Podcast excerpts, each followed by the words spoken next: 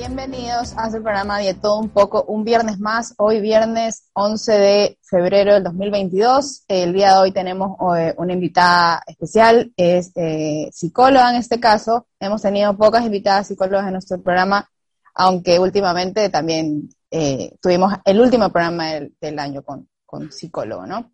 Bueno, en este caso tenemos a Laura Alberola. Ella es psicóloga por la Universidad de Oberta de Cataluña, máster en intervención psicológica en trastornos en la conducta alimentaria, obesidad. Eh, también eh, tiene muchísima formación en esta rama, por ejemplo, salud en todas las tallas, eh, de Well Known. Dai también tiene una formación en mindfulness y autocompasión, es experta universitaria en trauma, apego, y MDR, que después me puede decir qué, es MDR, y justamente es terapeuta en, este, en esta rama. Y actualmente dirige un equipo online formado por tres psicólogas y una nutricionista, todas especializadas específicamente en trastornos de la conducta alimentaria. Eh, el día de hoy hemos escogido un tema que es el trastornos de la conducta alimentaria eh, y redes sociales, que es un tema que, que bueno, a Laura también le, pareció bastante interesante y lo hemos traído aquí al programa. Eh, básicamente eh, empezamos como que diciendo que en los últimos años, obviamente, el uso del Internet se ha eh, vuelto bastante importante en el día a día de todos, ¿no? sin embargo, el espacio del Internet contiene altos niveles de, de presiones, ¿no? De apariencia, pero también puede promover conductas de riesgo que pueden ser dañinos y que contribuyen, por ejemplo, a la promoción y el mantenimiento de trastornos alimentarios, ¿no? Entonces, por eso es que eh, hemos visto, hemos traído esto aquí. ¿Qué tal? ¿Cómo están todos y todas que nos están escuchando en este momento? Muchísimas gracias, Erika, por presentar, eh, como siempre, ¿no? Ahora sí ya se mantuvo esta, esta costumbre. Hasta, hasta hace unos dos capítulos atrás creo que presentaba, entraba yo y presentaba, pero bueno, Gracias por escucharnos, a todas las personas que se están dirigiendo en este momento del trabajo, nos escuchan, los que están haciendo de pronto ejercicio, también por el podcast, eh, que nos pueden escuchar abiertamente. La tenemos aquí a Laura, la verdad es que es un crack, esto, ya ahorita que estoy escuchando todo lo que hace, eh, me parece fantástico también agradecerte por darnos un poco de tu tiempo y espacio. Eh, Paul, de pronto estás por ahí, quieres saludar, y si es que no puedes, pues podemos arrancar ya el espacio. Sí, Paul dice que, que están haciendo huella en el hospital, entonces que ella mismo entra. Dale, entonces arranquemos, entonces arranquemos con Laura. Va, Erika. Quítale el, micrófono, el mute. Bueno, vamos a empezar básicamente con justamente esto, ¿no? Eh, ¿Por qué hemos traído aquí al programa el tema de que las redes sociales eh, tienen, ¿no? Ese impacto importante de esa presión tanto física eh, también esa presión sobre mm, alimentación, ¿no? Porque tú pones en buscar un día cualquier eh, término relacionado a alimentación y eso se queda grabado en, tu Instagram o en tu red social o en, Google, por ejemplo. Entonces te empieza a salir toda la publicidad. Por eso es que a nosotros, seguramente, Jessen, también te suele salir muchísima publicidad de dietas, eh, quemadores, eh, publicidad relacionada a la alimentación y a la pérdida de peso, ¿no? Porque ya ellos creen que nosotros queremos ver todas estas cosas todo el tiempo. Eh, sin embargo, en, respuesta a todo esto, la literatura ha comenzado a documentar mucha información relacionada con el uso de Internet, entre la relación entre el uso de Internet, el uso de las redes sociales y los riesgos a los trastornos de la conducta alimentaria, ¿no? Justamente hay un paper del 2017 que documenta que eh, los jóvenes son los más importantes usuarios en Internet y las redes sociales y que hasta un 89% de las personas entre 18 y 29 años que usan redes sociales eh, entran en este rango de edad, ¿no? Y que en gran parte eh, lo usamos en teléfonos móviles, es decir, en, en, los móviles, ¿no? Entonces, en esa manera estamos en esa inmediatez de que siempre vamos a coger el teléfono, entrar a la red social y empezar a perdernos en esa nebulosa que hay ahí, ¿no? Eh, y de ahí, obviamente, que eh, cuando entramos a estas redes sociales nos vemos enfrentados a la exposición constante a cuerpos poco realistas y poco representativos con la población en general, ¿no? Que dan muchísima importancia a lograr una apariencia delgada y tonificada, que es lo que más se ve en redes sociales, ¿no? Sin contar que tenemos ahora los filtros, ¿no? Eh, y bueno, eso podríamos hacerlo como, como un intro. Laura, más o menos ahí eh, podemos empezar. Hola chicos, bueno, muchísimas gracias por la, por la invitación y bueno, muy, muy agradecida de poder compartir este, este espacio con, con, vosotros. Efectivamente, desde hace, porque claro, las redes sociales es algo como muy reciente y que evoluciona muy rápido, ¿no? Entonces la ciencia, aunque también mm, va a un nivel muy rápido, cuesta, ¿no? Y sí que es verdad que los últimos años es cuando ya se está prestando atención, ¿no? Como tú bien has dicho, estudio del 2016, pues es más o menos por ahí cuando empieza la evidencia científica a darnos más datos, ¿no? Datos que empiezan a ser significativos en, en cuanto a relacionar, ¿no? Relacionar imagen corporal, satisfacción, incluso en satisfacción vital, hay algunos estudios, ¿no? Que usan escalas de este tipo.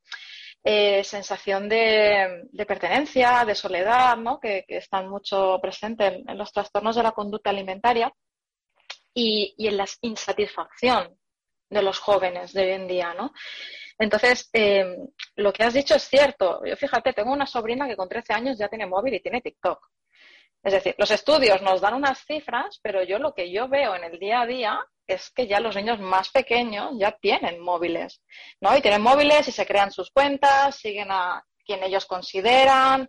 Entonces, es un abanico, es una puerta que se les abre que no hay eh, control sobre ello, ¿no? Entonces, al niño se le abre una puerta que puede tener muchísimos peligros y se les suelta ahí. Y, claro, los niños están indefensos, no se saben proteger ante todo esto. Son los más vulnerables. Eso no quita que nosotros de adultos también nos pueda perjudicar. Ojo, ¿eh? aquí no se libra a nadie un trastorno de la conducta alimentaria o de pasarlo mal. Pero sí que es verdad que, estamos ahora mismo, yo bajo mi punto de vista, se está creando como un, batiburrillo, ¿no? Como un cóctel que lo estamos agitando y, yo creo que ya está empezando a, salpicar y, en cualquier momento nos explota porque entre esto, la pandemia, etcétera, etcétera, etcétera, eh, yo no sé la prevalencia de trastornos de la conducta alimentaria y, bueno, de otros trastornos y de sufrimiento va a haber después de todo esto. Claro, lo que, lo que ha causado esto un poco un nicho, Laura, y agarrando lo que tú has comentado, es que las redes sociales em, han fomentado de pronto, o quizás eh, han normalizado también ciertos comportamientos, en este caso ya los trastornos de la conducta alimentaria, lo han normalizado entre comillas y también han generado como que una catapulta para que esto se incremente. Evidentemente que no tenemos un dato, eh, eh, un dato contundente y, y robusto que nos diga, mira, esta es la cantidad de, prevalencia o, de incidencia, ¿verdad? Y que nos puedan decir que sí, realmente las redes sociales son las principales culpables de todo esto. Pero aquí tú has dicho un dato importante también, que tú eh, has, comentado que una sobrina tuya, eh, de, tres, años, ahora, la pregunta mía es, eh, entonces, tener dispositivo móvil o tener un celular, como le decimos acá, ya es un riesgo significativo para este grupo etario, tal vez. Claro, esto, eh, igual que hay factores ¿no? que, son precipitantes, ¿no? que se les dice a, un trastorno que puede precipitar, tenemos que tener en cuenta que también hay factores de protección. La familia puede ser uno, los amigos puede ser uno. Limitar el uso del móvil, o por ejemplo, no tener un móvil, tener un ordenador al uso o un móvil donde se pueda quizás limitar lo que se ve o quizás compartir espacios con tu hijo, ¿no? Es decir, a ver, enséñame a quién sigues, ¿no? Eh, hubo una vez un psicólogo que creo que fue Manuel Antonín que dijo algo que me gustó mucho, ¿no? pregúntale a tu hijo cuáles son sus tres referentes en TikTok o en Instagram. ¿no? Porque si tú vas a ver y ves que es una chica mm, muy delgada que promueve dietas detox, ayuno intermitente eh, o vete tú a saber qué, pues ahí ya te tiene que sonar, una alarma, ¿no? Y decir, uy, cuidado con lo que está viendo mi hijo o mi hija, ¿no? No creo que nos tengamos que ir a, límites, porque quitar el móvil a un niño, pues también puede ser, ¿no? Un factor de que se sienta excluido de sus iguales, pero sí quizás haber un poquito más de, control, ¿no? O de mm, detenimiento en qué está haciendo mi hijo en esto. Sí, bueno, e, es, realmente es un poco como ir mm, explorando también, ayudándolos, guiándolos sobre todo a los chicos, a los, a los niños. Y creo que podemos continuar después de un corte, bueno, tenemos que ir a un corte ya, luego, eh, luego, Erika me, luego Erika me reta.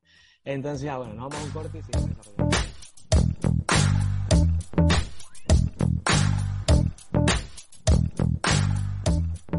Bien, ya estamos aquí de regreso en el programa todo un poco, como lo hemos estado comentando, estamos hablando sobre redes sociales y trastornos de la conducta alimentaria, más conocido como TCA. Eh, Laura, eh, cierto, tengo una pregunta, me nació una, una, curiosidad también, es que en esta cultura digital, porque ya lo vivimos, es una cultura esto, ya la parte digital, sobre todo que lo ha, lo ha marcado definitivamente en el 2020, que empezó el tema pandemia, hasta la actualidad, yo creo que esto iba a seguir de largo. Eh, ¿Tú crees que hay un antes y un después, sobre todo con, de pronto en, tu consulta, de ver eh, más cantidad de trastornos de la conducta alimentaria? Eh, un antes y un después en cuando ahora mismo que ya está posicionada esta era digital a cuando antes no la estaba tan posicionada. ¿Tú crees que existe esa diferencia marcada? ¿Tú lo has visto de pronto en consulta o no? Claro, es que hay una diferencia muy grande y es que entendemos ¿no? que, hace unos años podíamos tener las típicas dietas de una revista. lo que hablaban en, televisión, ¿no? De, En el Men's Health también, lo que salía. Claro, eh, era esto, ¿no? El material que teníamos. Eh, es que ahora el problema es que, hacen retos de ayuno. Yo me encuentro con gente, ¿no? Que, que, bueno, vosotros sois, ¿no? Nutricionistas, que yo tengo una nutricionista de equipo y digo, mira, esto yo contigo no lo puedo debatir porque me estás hablando de que hacer cetosis como modo de vida eh, está planteado como algo sano y yo no puedo perder aquí el tiempo en terapia eternamente haciendo un diálogo socrático de, que la cetosis y el ayuno intermitente es súper bueno para la salud. ¿No? Y claro, esto sí que es diferente porque hace años nadie pensaba esto. Antes pues había las dietas que podríamos decir que eran más típicas, que no digo que una cosa sea peor que la otra, pero claro, la gente parece como que el mensaje le llega de más lugares, de personas que mm, ellos pues admiran también, ¿no? Y, además pensad que están como continuamente vendiendo, ¿no? Eh, y bueno, y si cuando comas, tómate este suplemento y utiliza mi código. Y he hecho esto con la Air Fryer de la marca no sé cuántos, que es la mejor. Entonces, claro, es como continuamente, 24 horas, reciben mensajes por todos lados que le confirman y le reconfirman, porque claro, luego está lo que, lo que ha dicho Erika, ¿no? De, de cómo se llama esto, que cuando ves algo, luego ya te empieza a salir más y más y más, ¿no? O sea, cuando tú ya ves una publicación de ayuno intermitente, las aplicaciones lo que hacen es enseñarte más y más. Cada, scroll roll que tú das te, va a aparecer eso, ¿no? Como, que te da ese mensaje ahí. Claro, es decir, eh, además las redes sociales favorecen que nos ultraconcentremos en ciertos mensajes. Entonces, a mí me pasa a veces, ¿no? Yo si, si os enseño mi Instagram son todo perritos, animalitos, ¿no? yo me puedo tirar ahí mirando perritos y, cucadas. Pero a la que alguien me envía alguna noticia de algún tipo, ¿no? Tipo, pues, personas que se escandalizan y dicen, oye, Laura, mira lo que he visto, una publicación de no sé qué. Me meto en esa publicación y sé que voy a estar como dos o tres días que tengo que evitar ese tipo de publicaciones porque Instagram me las enseña. Entonces, claro, las personas pueden estar, porque además es algo que se consume con muchísima rapidez, ¿no? Es como que estoy ahí y, te absorbe, ¿no? Esa nebulosa que ha dicho Erika, que es que te pierdes. Como no te pongas un límite, mm, te puedes quedar ahí enganchado, literalmente. Y claro, las personas vienen con unos mensajes que son como que están como muy instaurados en ellos. Y es como, bueno, a mí me tienes que ahora tú contar por qué el ayuno intermitente y la cetosis no son algo bueno cuando el influencer que tiene dos millones de seguidores está así de sano, así de fuertote, es millonario, es no sé qué, y no sé qué. Me vas a venir tú a decir que esto no es así, si tiene dos millones de seguidores.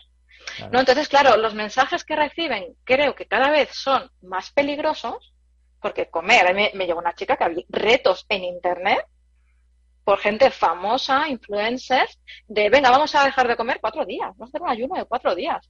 Esto, al menos hace 15 años, hubiese sido impensable de poner eso en una revista, pero ahora hay total y absoluta libertad de decir estas cosas y que nadie se cuestione si eso está bien o está mal. Entonces, ¿qué sucede? Si yo no tengo un criterio propio, cosa que siendo un niño pequeño o un adolescente no lo voy a tener porque me lo estoy forjando y recibo esos mensajes, claro, ¿En qué momento los desmiento? Cuando ya estoy ingresado en el hospital.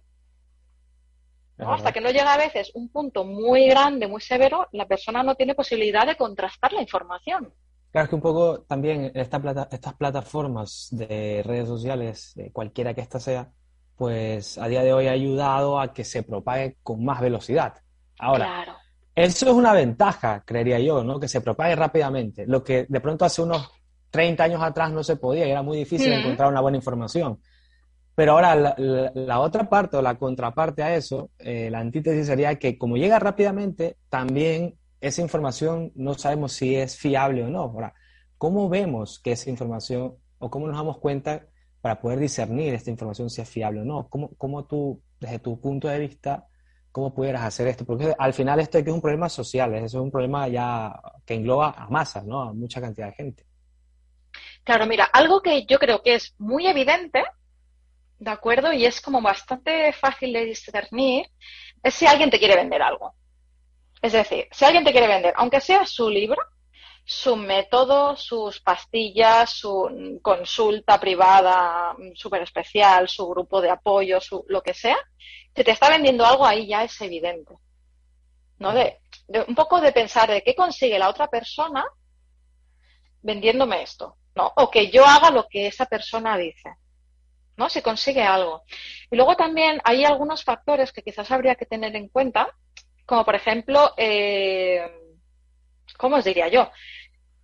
Un resultado eh, rápido, fácil, un resultado que nadie más ha tenido nunca. O sea, solo esa persona te vende como algo exclusivo. ¿No? O algo que parece único, cuando a mí me vais a permitir, pero en cuanto a dietas, está todo ya inventado. Sí. O sea, claro, le cambian el nombre, le ponen... Mm, de Atkins a Keto. Cualquier cosa, ¿no? El extra, el plus, el power, el neuro no sé cuántos, el bio no sé qué, y ya es como el power bio ciber keto. Y ya dices, wow, el ciber bio keto plus, ya está, este es el definitivo. es como, no, no, no, no, es lo mismo. Es lo mismo, solo que la persona que te lo vende, pues tiene, pues yo qué sé, la sonrisa esta de Miami, la tableta de chocolates, tiene carisma, porque hay mucha gente que, oye, pues no se han hecho famosos porque, yo qué sé, porque no tengan nada. No, tienen su público. ¿No? Entonces, claro, está muy bien montado, por así decirlo. Y esta gente, hay mucha gente que, claro, eh, tenemos que entender que es un negocio. Le conviene a la gente que lo vende, le conviene a la red social, eh, a quien no le conviene es a la gente que estamos aquí luchando contra todo esto. Pero mm, es un negocio y luchar contra un negocio tan poderoso es extremadamente difícil. Y sí que es cierto, de esto no, no he leído literatura científica, pero sí que he leído, y aparte, no sé, sí que he visto, y lo he visto yo con el TikTok, lo tengo abierto, pero no lo tengo en uso, que hay, si, si las personas salen, por ejemplo, en TikTok con menos ropa, si bailan, si son cuerpos hegemónicos, ¿no? De este ideal de delgadez, etcétera, tienen más, más en, en, en de esto, ¿no? Como que se ven más, que tienes mm. más posibilidades de que la gente te vea. Entonces, claro, eh, ¿cuántos niños? Más, claro, claro, tu publicación la va a ver más personas si estás más delgada, si eh, enseñas más carne y si baila. Claro, pero Porque lo que busca es eso. ¿Tú no crees, y hago esto aquí cierro de pronto mi intervención para que Erika eh, haga su pregunta, ¿tú no crees que esto también es un problema de de cómo, o sea, de, de, sociedad desde la ideología de la sociedad. Es decir, que creo yo que hay gente que no es libre. Eh, eh, o sea, libre de pensamiento. lo que quiero decir con libre de pensamiento, de pronto tú me puedes, eh, Laura, corregir, que la libertad no es elegir un camino, sino rebelarse ante una imposición o ante una ideología de algo, ¿no? De pronto pasa por eso también que somos fácil presa, o sea, que caemos rápidamente, porque no podemos nosotros tener un criterio mayor a esto, o sea, más formado. Por supuesto, por supuesto. Mira, todo, todo esto de lo que estamos hablando está impregnado por lo que aquí en España llamamos, que bueno, allí creo que ya está llegando también, gordofobia. Mm. ¿De acuerdo? Eh, que es esta, que lo tenemos todos, ¿vale? O sea, todos tenemos una gordofobia internalizada y esto la evidencia científica es maravillosa porque la evidencia científica lo que nos dice es que en la sociedad en la que nacemos, ¿de acuerdo? Eh, a medida que vamos creciendo, sentimos que las personas gordas o las personas con un cuerpo grande son más débiles, tienen menos higiene personal, no tienen fuerza de voluntad, son perezosas, son una serie, ¿no? Tienen una serie de características. Entonces, claro, eh, es tarea nuestra de construirnos, pues bueno, en gordofobia, en, yo qué sé, en homofobia, en racismo, ¿no? En, muchísimas cosas que nos vienen dadas por una sociedad y que yo decido luego cuando ya me hago adulto, ¿no? Ahí ya entra la libertad de decir, bueno, espérate, que de aquí yo puedo leer, puedo interesarme por otras cosas y yo decido si, si, quiero ser feminista o yo decido si quiero luchar, como hago yo, por una sociedad libre de gordofobia, ¿no? Entonces, libres no somos. Eso es como una, una utopía bastante grande, ¿no? Pero sí que es verdad que es difícil luchar contra algo que viene tan intrínsecamente metido en la sociedad y que, por ejemplo, las aplicaciones móviles pues te llevan, ¿no? Estas redes sociales a que sigas consumiendo cuerpos hegemónicos. ¿no? Entonces, claro, es muy difícil. O sea, a mí el otro día abrí TikTok y me salió un chico que yo, o sea, realmente me espanté y le vi el vídeo entero porque dije, ¿esto qué es? A un chico sin camiseta, muy, muy, muy, muy, muy fibrado, muy, muy, muy depilado y haciendo un baile, pues, para mi parecer, o sea, casi pornográfico, ¿no? Y yo dije, ¿por qué me sale esto a mí? Mm. O sea, si yo, si yo me he puesto tres veces en TikTok, ¿no? Y ha sido porque he visto vídeos de colegas y me he metido y digo, no entiendo, no entiendo cómo me sale esto. Luego he descubierto que tienes que meterte expresamente en el vídeo y dar o a denunciar o no mostrar este tipo de contenido, etcétera, etcétera. Entonces, claro, quizás esa sea la labor de los padres. Porque claro, si yo que voy camino a los 40 y no sé hacer eso para que no me salgan los vídeos, claro, es muy difícil de manejar. Te lleva todo a que sigas en lo normativo. Claro, es correcto. Creo que estamos con un corte, Erika, ¿no? Sí, nos vamos al siguiente corte y ya volvemos.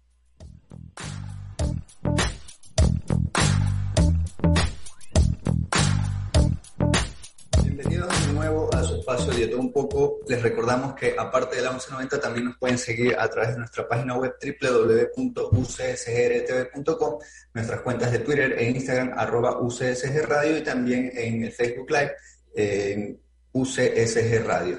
Hoy estamos hablando con una invitada, psicóloga de España, Laura Alberola, muchas gracias por estar acá. Estamos hablando de un tema súper importante y que más o menos viene en cola con algunos otros temas que hemos estado tratando en los últimos meses, como es las redes sociales y los trastornos del comportamiento alimentario.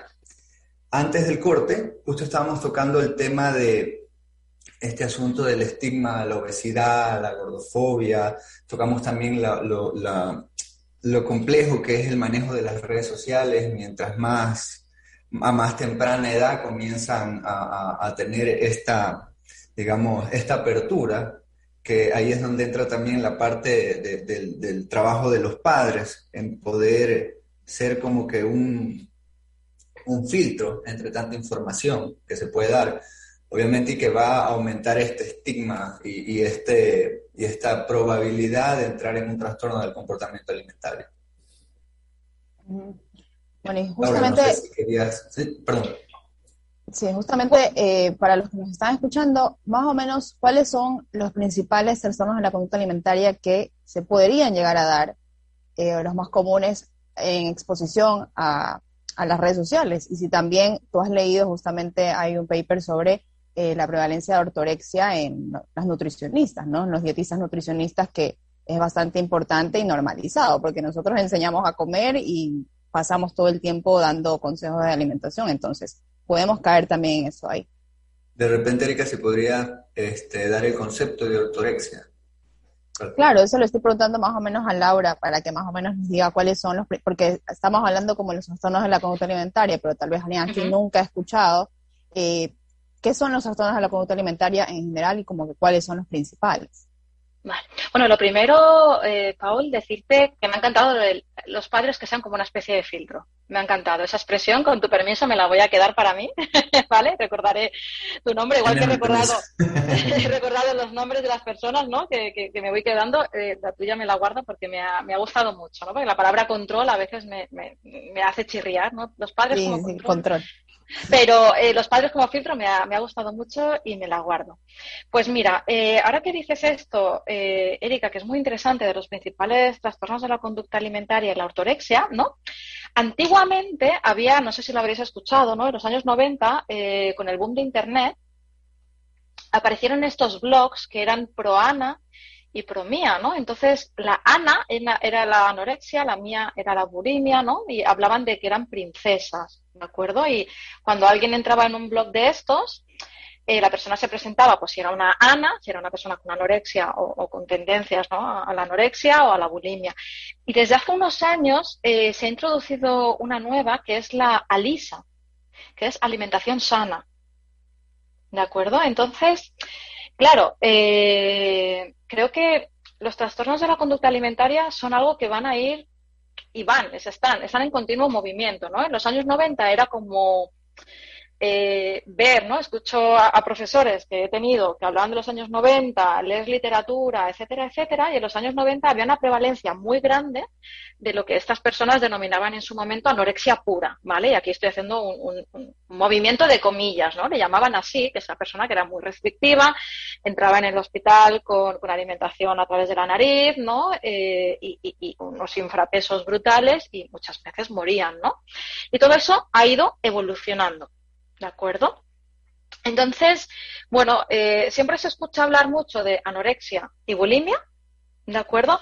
Pero realmente a día de hoy eh, están los grandes olvidados, ¿de acuerdo? De los que no se habla y tienen mayores números de, prevalencia. Como por ejemplo, trastorno por atracón. El trastorno por atracón, eh, hay muchísimas personas que lo padecen, pero le acompaña, por esto de que, que hemos hablado, ¿no? Antes de la gordofobia, le acompaña una gran vergüenza, porque la persona que tiene atracones parece ¿no? que sea una persona que no se puede controlar. Es decir, yo bajo mi punto de vista hay como una especie de categoría dentro de los trastornos de la conducta alimentaria. La anorexia es la persona ¿no? que tiene muchísima fuerza de voluntad, deja de comer, hace la dieta que quiere eh, y, puede estar perseverante en su restricción. ¿no? Luego está la persona que tiene bulimia, que tiene esos atracones o que la persona considera que tiene atracones, no puede soportar eso y lo vomita o busca alguna, algún método, ¿no? Eh, no voy a dar ideas para intentar esto que salga de alguna manera porque no puedo, no puedo sostener estas calorías en mi cuerpo, ¿no? Esto que he comido y el malestar que me genera. Pero es que a día de hoy lo que nos estamos encontrando son muchísimas personas que tienen trastorno para atracón ¿de acuerdo? Y luego también lo que se llama eh, anorexia atípica, que es una anorexia, pero que el peso consideran las personas que han estudiado esto y han decidido, ¿no? El, IMC, que es un IMC que no está en infrapeso. Es decir, personas que mm, tienen restricción severa, tienen grandes problemas, pero no están en un infrapeso que deba de preocupar al sistema de salud. ¿De acuerdo? Entonces, justamente, justamente este es un post que pusiste hace una semana que dice, mereces recibir ayuda con tu trastorno en la conducta alimentaria independientemente de tu peso. Claro, porque yo me encuentro continuamente con personas que han ido al médico, ¿no? Y, y esto lo enlazo un poquito con lo que he dicho anteriormente, que es, todos tenemos gordofobia internalizada y los médicos también y los psicólogos y los nutricionistas, todos. ¿no? Entonces, ¿qué pasa? Que en la consulta del médico van personas que tienen un cuerpo grande y, mira, tengo problemas porque hace no sé cuánto que no como, estoy, estoy haciendo una dieta, pero creo que se me está yendo de las manos porque estoy comiendo muy poco, tengo muy poca energía, etcétera, etcétera. Y el médico, tal cual, decirle, bueno, te sobra peso, ¿cuál es el problema? Claro, estamos con este problema y esto existe y, esto pasa. Entonces, claro, eh, el estigma de peso que reciben las personas está ahí y está en las consultas de salud. Ahora, yo creo que eh, es más evidente eh, justamente esto, hace, porque esto aquí siempre se ha vivido, es decir, el tema de que el, sector de salud eh, siempre se ha referido de forma despectiva, ya no solamente a las personas con talla grande, sino también a las personas que tienen de pronto diabetes. Entonces, ese estigma también pasa por, por esa referencia. Ahora se lo ha hecho más evidente. ¿Qué hacer o, existe un posicionamiento eh, para poder evitar este tipo de cosas, eh, sobre todo eh, orientado a, los pacientes con talla grande en el, en, el, en, el, medio de salud pública. ¿Qué tú crees que sería lo más responsable y conveniente hacer ahí? Vale, eh, no me voy a ir a una utopía, ¿vale? Porque la utopía pasaría por, trabajar toda esta gordofobia desde la universidad y cambiar un poco el paradigma reinante a día de hoy en las universidades. O sea, todo, todo empieza desde la universidad, desde la formación en todo caso. Bueno, yo empezaría a nivel social, ¿de acuerdo? Pero sí que es verdad que, claro, eh, los médicos, ¿no? Eh, reciben una formación que está desactualizada en muchos aspectos, ¿no? Y a mí me pasó también. Yo en mi carrera de psicología había cosas que era como, pero bueno, porque tengo que estar estudiando ahora mismo mm, psicoanálisis como una, una, una, eh, una, asignatura que sea realmente importante cuando no lo es, queda más como algo filosófico, ¿no? O estudiar otras cosas. Entonces, claro, si lo que nos estamos encontrando en las consultas médicas es que hay personas, ¿no? Que se tiran de 5 a 10 años estudiando, de 6 a 10 años estudiando y reafirmando un paradigma que está eh, basado en el peso, es muy difícil que tú luego a ese profesional de la salud le intentes cambiar su paradigma. ¿De acuerdo? Es decir, eh, y esto sucede, hay muy pocas personas que después de llevar 20, 30 años trabajando en una consulta médica, tú le vengas y le digas, oye, mira, ¿has escuchado hablar de salud en todas las tallas, etcétera? etcétera? No, hay un rechazo ahí inmenso. Por eso digo que si tuviésemos que hablar de esto, pues yo empezaría por ahí. Pero bueno, que estamos hablando ya ¿no? de una utopía a nivel social. Pero sí que es verdad que yo invito a todo el mundo a que establezca límites en la consulta del médico. Porque hay gente que muere. O sea, ayer me contaba una chica que, bueno, que eh, un diagnóstico fallido por un bulto que tenía y es porque no, porque tú eres gorda. no, era un cáncer señor, ¿sabes? O sea, que la evidencia científica vuelve a lo mismo. Eh, y digo tanto de evidencia científica porque veces parece ¿no? que es como un, discurso muy social y muy y muy como de luchar, ¿no? Contra algo. Y es como, bueno, espérate, que es que las cifras nos avalan, ¿no?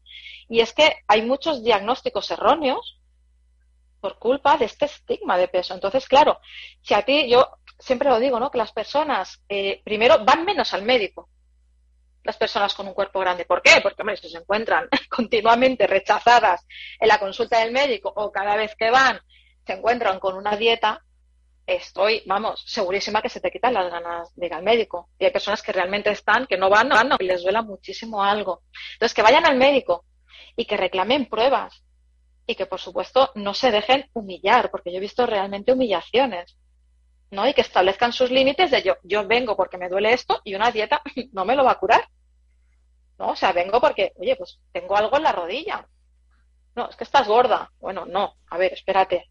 ¿no? Eh, que quizás haya algo más. Y yo estoy en mi derecho de que me hagas una radiografía, de que me mires, de que hagamos las pruebas que, sean pertinentes para un diagnóstico.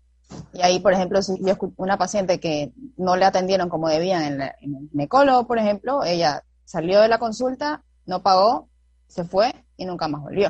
O sea, también tienes el derecho de, irte si no estás recibiendo una atención digna simplemente por el peso que tú tienes, ¿no? Bueno, creo que nos tenemos que ir a, otro corte, chicos, al último, y ya volvemos.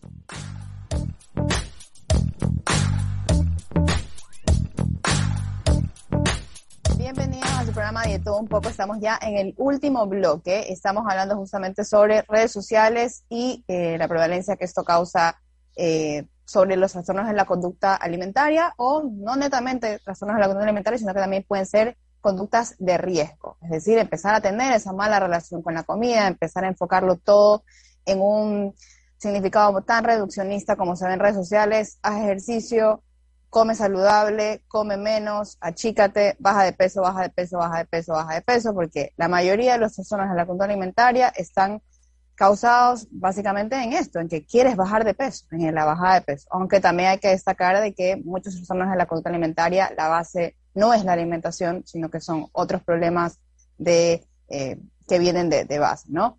Eh, entonces, básicamente en las redes sociales nosotros podemos ver muchas cosas, ¿no? Eh, pero principalmente también a lo que nosotros nos lleva a también crear esa como cosas, ver algo irreal en las redes sociales, es ver esas imágenes perfectas, ya que la mayoría de las redes sociales es altamente visual, ¿no? Hay muy poco texto, en incluso se ha tenido que, por ejemplo, como tú mucho pones, Laura, pones imágenes que son como el texto, básicamente en imagen, ¿no? Muy poco texto en una imagen y, y, el texto de abajo quizás no lo lea todo el mundo, pero el texto que está en la imagen lo van a leer. Entonces, como hay muy, muy poco texto y en su mayoría son imágenes, eh, son básicamente basadas en fotografía y mucha de la fotografía eh, arreglada, ¿no? Por Photoshop, ya ni siquiera Photoshop, porque hay mil aplicaciones. Eh, incluso a veces uno puede hasta tomarse una foto en la montaña y tú dices, pero ¿por qué no estoy en la montaña como la de la chica de acá? Y es porque la chica de acá, incluso a la montaña le hace Photoshop.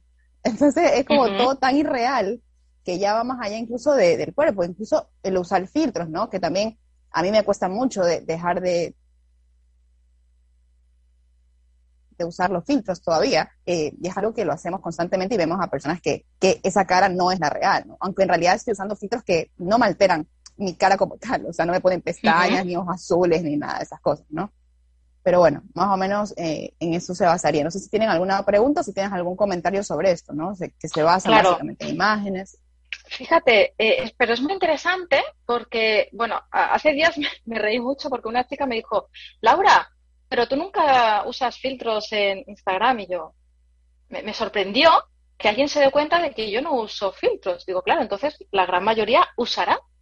¿No? Me, me, me, me cuestioné el, wow, o sea, alguien ve raro lo que para mí es normal, ¿no? Porque yo ando un poquito desconectada de las redes. Estoy por ahí, pero yo, a mí el móvil es como me aburre muy fácilmente, ¿no? Vivo en Mallorca, esto es un paraíso de montañas, de mar, tengo una perrita preciosa, entonces yo enseguida suelto el móvil.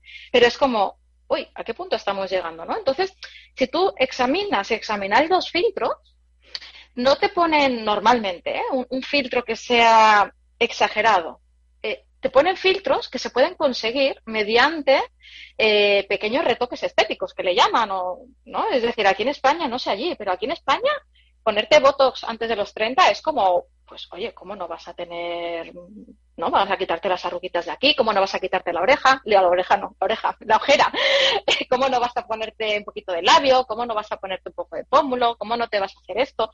Y estos son retoquitos, ¿no? Incluso hay chicas súper jóvenes que te dicen, ay, pues hoy me tengo que poner otra vez el Botox, ¿no? Y claro, yo en mi época, cuando yo era más joven, claro, ponerse Botox era algo como de persona muy mayor, de mucho nivel adquisitivo, era como ponerse Botox, eran las estrellas de Hollywood, y a día de hoy no.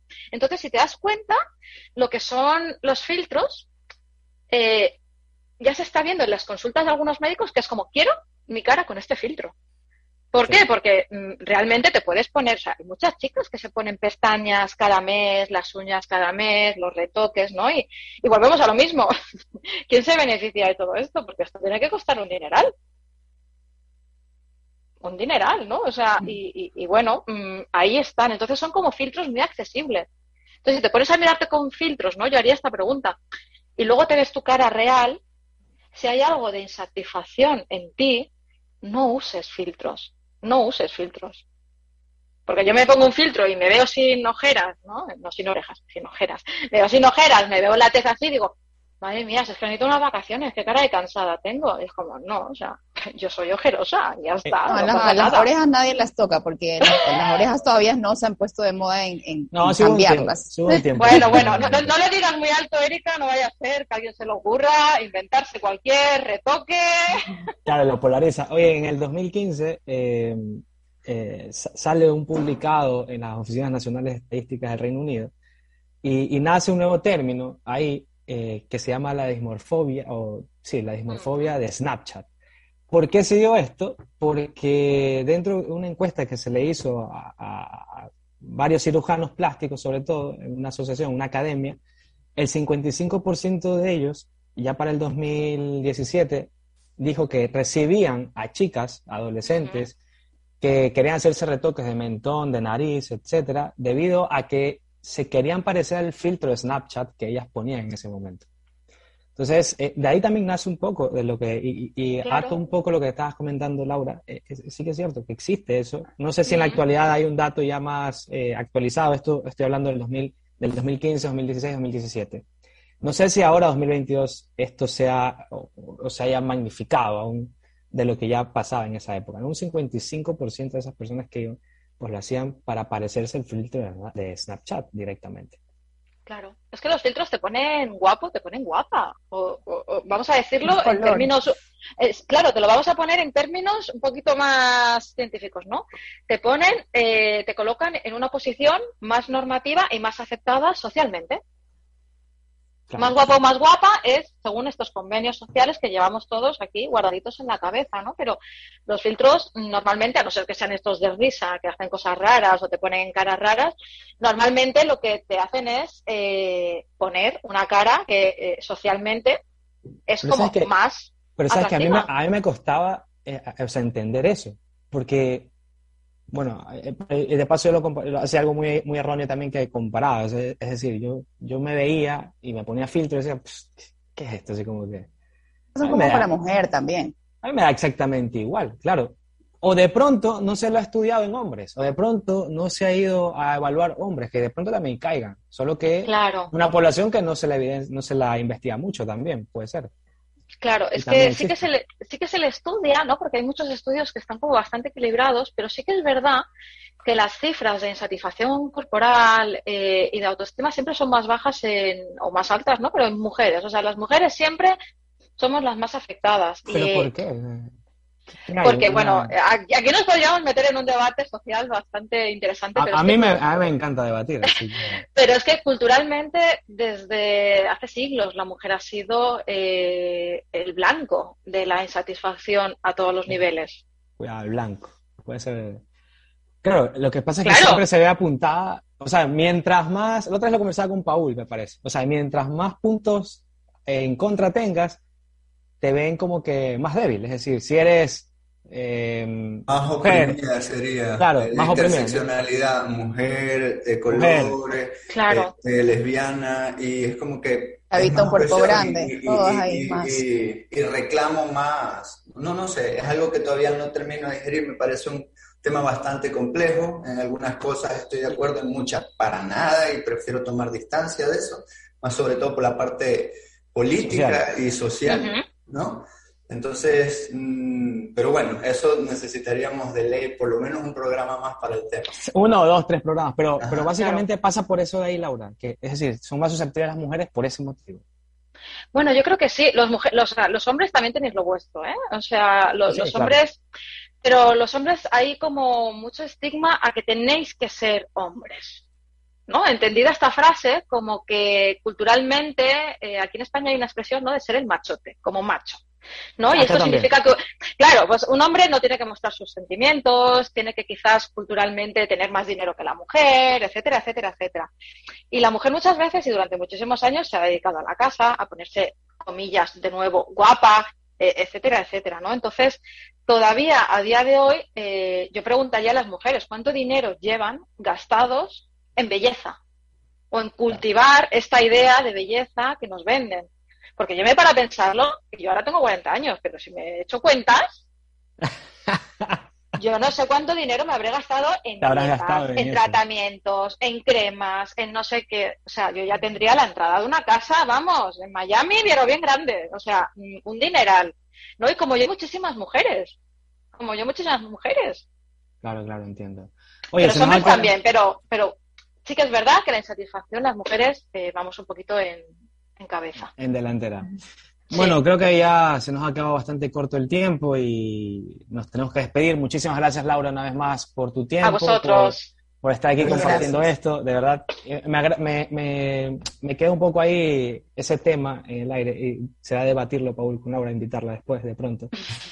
Eh, hablar en ADN en el programa, ahí sí nos vamos de largo, una hora, dos horas, tres horas.